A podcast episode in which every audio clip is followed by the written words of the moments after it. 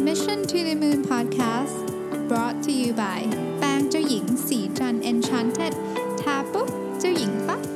สวัสดีครับยินดีต้อนรับเข้าสู่ Mission to the Moon Podcast episode ที่ 339 ครับ คุณอยู่กับผมรวิศ หาญอุตสาหะครับ หัวข้อวันนี้เป็นเรื่องที่ค่อนข้างจะ Personal กับผมนิดหนึ่ง เพราะว่ามันเป็นเรื่องที่จริง ๆ มี inbox มานะครับ แล้วก็พอผมพยายามที่จะตอบคำถามนี้มันก็ทำให้ผมต้องกลับมานั่งคิด เหมือนกันว่าจริงๆ การตอบคำถามนี้ ซึ่งเป็นคำถามที่ง่ายๆเลยนะฮะก็คือว่าเวลาตัดสินใจเรื่องงานโครงการต่างๆ ผมใช้อะไรในการคิดนะก็เลยต้องกลับมานั่งทบทวนตัวเองว่าเอ๊ะจริง ๆ มันมีหลักการคิดยังไง เรื่องนี้เป็นเรื่องที่เหมือนจะเรียบง่ายนะครับเพราะเราต้องตัดสินใจตลอดเวลา แต่ว่าไม่ง่ายเลยนี่ครับผมพยายามที่จะไม่พูดถึง framework ต่างๆ มันมี framework เยอะมากนะครับบนโลกใบนี้ ผมเคยพูดถึงเรื่อง carver ใช่ไหมที่เป็นการตัดสินใจโดยใช้หลักคิดของตั้งแต่ยุคสงครามโลกที่ว่าเราจะไปทิ้งระเบิดที่ไหนดีนะฮะที่ได้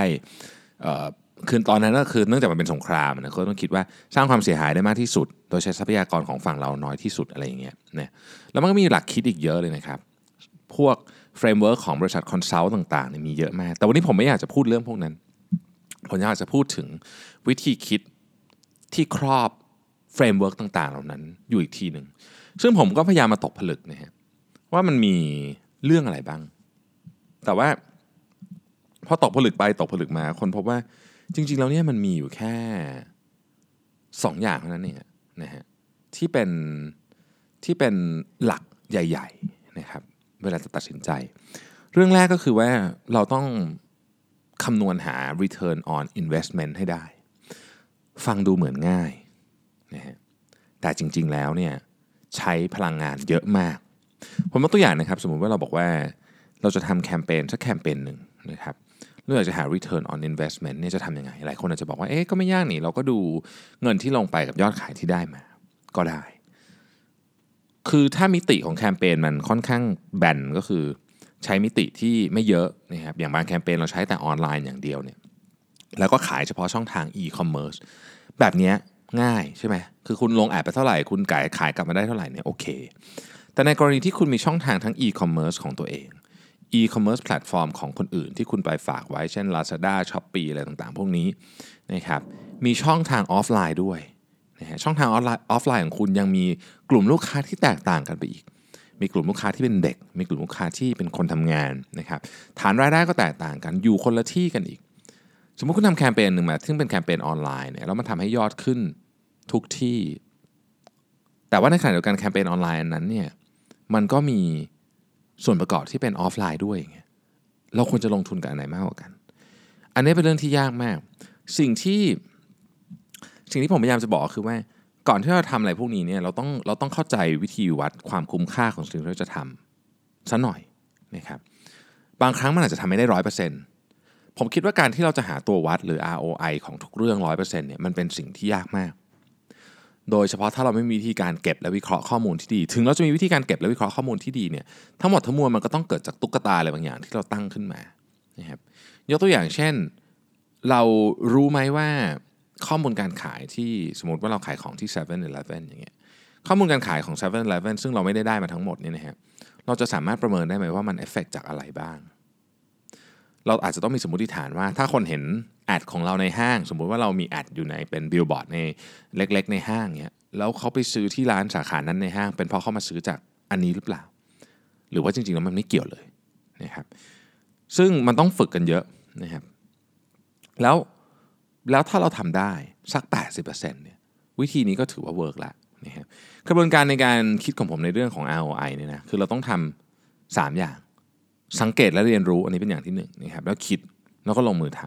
ำโดยการลงมือทำจริงๆเนี่ยมันจะต้องเป็นการลองผิดลองถูกนะครับเราก็เอาข้อผิดพลาดกลับมาแก้ไขเวลาเราวนลูปนี้ไปเรื่อยเนี่ยเราจะเริ่มเห็น ROI ที่แท้จริงของการทำซึ่งมันไม่ใช่เรื่องใหม่เลยเลยนะครับมันเป็นของที่เขาทำกันมาเป็นร้อยร้อยปีแล้วนะฮะเราผมอยากจะเล่าเรื่องนึงให้ฟังกันว่ากระบวนการอันนี้สังเกตเรียนรู้คิดและลงมือทำเนี่ยสมมุติว่าเรานึกถึงคนสมัยรุ่นอากงนะครับของ ใครมีครอบครัวมาจากเมืองจีน เราก็จะได้ยินเรื่องเล่าคล้ายๆกันเอ่อมาเสือผืนหมอนใบนั่งเรือมาลงที่ไหนก็แล้วแต่ในเมืองไทยเนี่ยนะครับ เพราะตอนนั้นประเทศจีน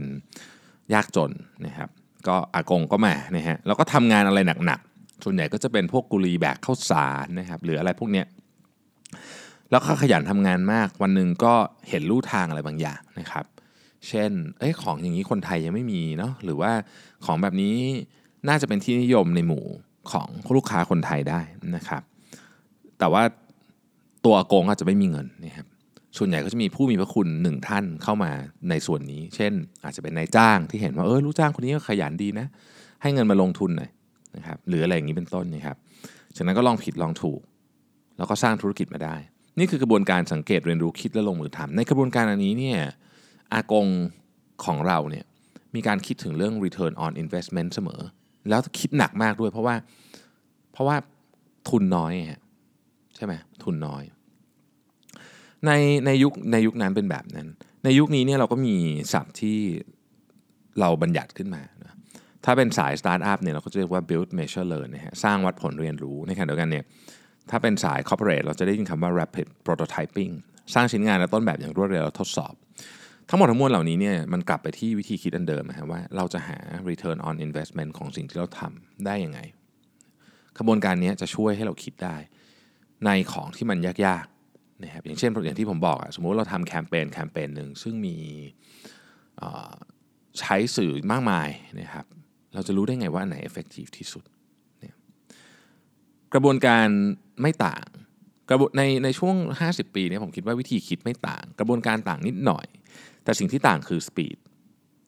ดังนั้นเนี่ยถ้าเกิดว่าเราเคยทดลองสักปีละ 3 ครั้งในอดีต 20 ปีที่แล้ว ปีนี้อาจจะต้องทำร้อยครั้งอันนั้นอันนั้นคือสิ่งที่ต่างต่างมากด้วยสิ่งที่ผมสังเกตก็คือว่ากระบวนการในการคิดนี่เป็นเรื่องที่สำคัญมากเนี่ยมันเป็นสิ่งที่ที่แบ่งคนสำเร็จกับไม่สำเร็จออกจากกันหนึ่งในสิ่งที่เรา รู้เราเห็นก็คือว่าทรัพยากรทุกอย่างของเรานี่มีจำกัดนะฮะตั้งแต่เวลาเงินและพลังงาน การถ้ารู้ว่าเราจะใส่อะไรให้คุ้มที่สุดตอนนั้นนะเป็นสิ่งที่สำคัญนะครับ ทุกวันนี้ผมอยากจะให้อยากจะชวนแล้วกันนะชวนทุกคนกลับมา ถามคำถามตัวเองว่า เราได้ทำสิ่งที่ดีที่สุดเท่าที่ทรัพยากรเรามี เพื่อนำไปสู่เป้าหมายที่เราอยากไปแล้วหรือยังถ้าคำตอบคือยังเนี่ย อันนี้ผมคิดว่าต้องแก้ไขนะฮะคนที่สำเร็จในสิ่งที่ตัวเองอยากได้ เขาไม่ได้ทำงานหนักอย่างเดียวนะฮะแต่เขารู้ว่าตอนนี้ควรจะทำและไม่ควรทำอะไรนะครับซึ่งอย่างที่บอกฮะกระบวนการนี้เรียบง่ายแต่ไม่ง่าย มันสามารถเอามาใช้กับเรื่องส่วนตัวได้ด้วยนะฮะเวลาทั้งหมดของเรามีจำกัดนะครับโดยเฉพาะเวลากับเรื่องส่วนตัวทุกวันนี้มันน้อยลงเรื่อยๆ เราเลือกได้นะครับ ว่าเราจะทำอะไรที่คุ้มค่าการลงทุนที่สุดนี่ต้องคิดดู ผมไม่ได้หมายความว่าเราจะต้องทำงานหรือทำอะไรที่เป็นประโยชน์ตลอดเวลา คนเราก็พักผ่อนได้ เพียงเราต้องแน่ใจว่ามันคุ้มค่ากับการลงทุนเท่านั้นเองนะครับ อันที่สองที่อยากจะกล่าวถึงเนี่ยเป็นหลักคิดที่ผมนึกถึงมาตลอดคือการทดลองแบบมาร์ชเมลโล่ Marshmallow Test นะ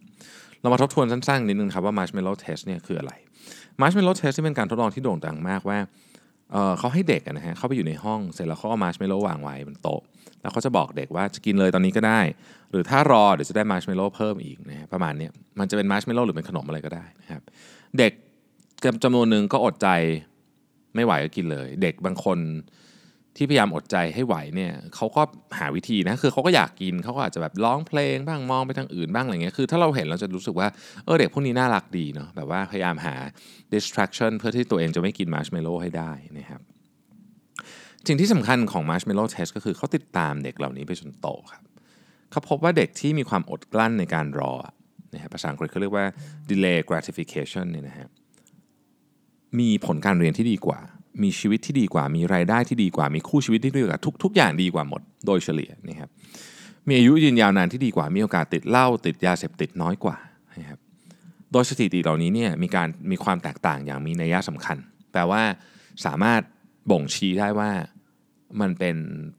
personality trait จริง ๆ ก็คือเป็นรากฐานของนิสัยอะไรบางอย่างจริง ๆ นะครับ ถ้าเป็นสุภาษิตไทยคำนี้ก็คืออดเปรี้ยวไว้กินหวานนั่นเอง ซึ่ง ผมชอบเรียกผมชอบเรียกอันนี้ไว้ว่า marshmallow moment นะครับในชีวิตจริงเนี่ย marshmallow moment เนี่ยเกิดขึ้นกับคนทุกคนรวมถึงผู้ใหญ่ด้วย เวลาเราจะกดทีวีดู แล้วเราจริงๆ เราต้องอ่านหนังสือนี่ก็เป็น marshmallow moment นะครับเวลาที่เราจะสั่งชานมไข่มุก ทั้งๆที่เราอดอาหารอยู่ อันนี้ก็เป็น marshmallow moment เวลาเราสั่งชานมไข่มุกเนี่ย มันต้องเลือกนะว่าจะเอาความสุขจากการกินชานมไข่มุกเดี๋ยวนี้ หรือว่าจะอดใจไว้รอหุ่นสวยๆ ไว้ถ่ายรูปตอนเดือนเมษาที่จะมาถึงนี้ summer นะฮะถ้าเราอยากเขียนหนังสือให้จบสักเล่มสมมติหนึ่งนะฮะช่วงเวลา Marshmallow ก็จะเป็นตอนที่เรากำลังกด จะเล่นซีรีส์เรื่องใหม่ใน Netflix อะซีรีส์ Netflix นี่โหดนะฮะเพราะมันมาครบทั้ง season ใช่ไหมคุณเปิดดูทีนึงเนี่ยโอกาสที่คุณจะดูแค่ตอนเดียวนี้ถ้ามันยากมาก โดยเฉพาะถ้ามันสนุกนะฮะ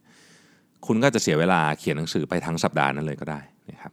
ถ้าดูคุณต่อไปถ้าคุณดูติดต่อไปเรื่อยๆเนี่ยหนังสือที่อยากเขียนอาจจะไม่มีวันเขียนจบเลยก็ได้ คนที่อยากจะนอนเร็วเพื่อตื่นมาวิ่งนะครับช่วงเวลามาร์ชเมลโล่ก็คือตอนตัดสินใจไม่กดเล่น Facebook ก่อนนอน บางทีเราตัดสินใจว่าเราจะวิ่ง แต่เราดันไปกด Facebook เล่นก่อนนอนเนี่ยนะฮะมันก็ทำให้เราตื่นไม่ไหว ถ้าเกิดว่าเราอดใจรอความสุขจากการวิ่ง สักหน่อยในวันรุ่งขึ้นนะครับเป้าหมายของเช่นสมมุติว่าเราอยากไปวิ่งมาราธอนเนี่ยมันก็จะเกิดขึ้นได้ แต่ถ้าเกิดเรามี Marshmallow moment เล่น Facebook บ่อยๆ ไม่ยอมตื่นไปวิ่ง การไปวิ่งมาราธอนตามเป้าหมายมันก็เกิดขึ้นได้ยาก คนที่อยากมีอิสรภาพทางการเงินนะครับ Marshmallow moment ก็จะเป็นตอนที่ตัดสินใจว่า จะซื้อรถสปอร์ตคันใหม่ที่เคยอยากได้มาตั้งนานแล้วหรือเปล่าแล้วจะบอกตัวเองได้ว่า นี่คือความฝันของฉันตั้งแต่เด็ก ฉันไม่รู้ฉันจะอยู่อีกนานแค่ไหนเพราะฉันต้องฟูลฟิลความฝันนะฮะ ก็ได้ แต่ว่าความสุขจากการได้รถคันใหม่ กับความสุขจากอิสรภาพทางการเงิน ก็ต้องเลือกเอา ไม่มีอะไรผิดนะ จริง ๆ ผมคิดว่า บางคนก็จะบอกว่าเอ๊ะมัน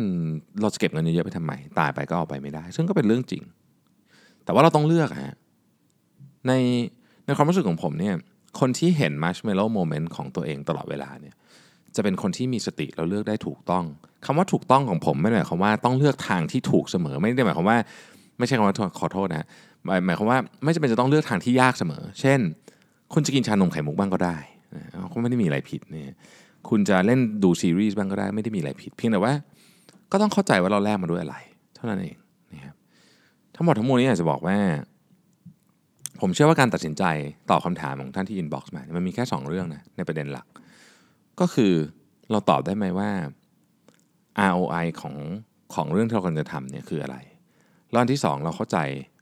Marshmallow Moment หรือเปล่านะครับมี status อันหนึ่งผมผมขึ้นไว้แล้วผมรู้สึกว่าคนคนชอบนะมากเลยนะฮะคือ everything that is worthwhile in life is simple but not easy ของทุกอย่างที่คุ้มค่ามีคุณค่าในชีวิตเนี่ยนะฮะมันเรียบง่ายแต่ไม่ง่ายเลย ลองคิดดูว่ามันจริงหรือเปล่า ขอบคุณที่ติดตาม Mission to the Moon Podcast สวัสดีครับ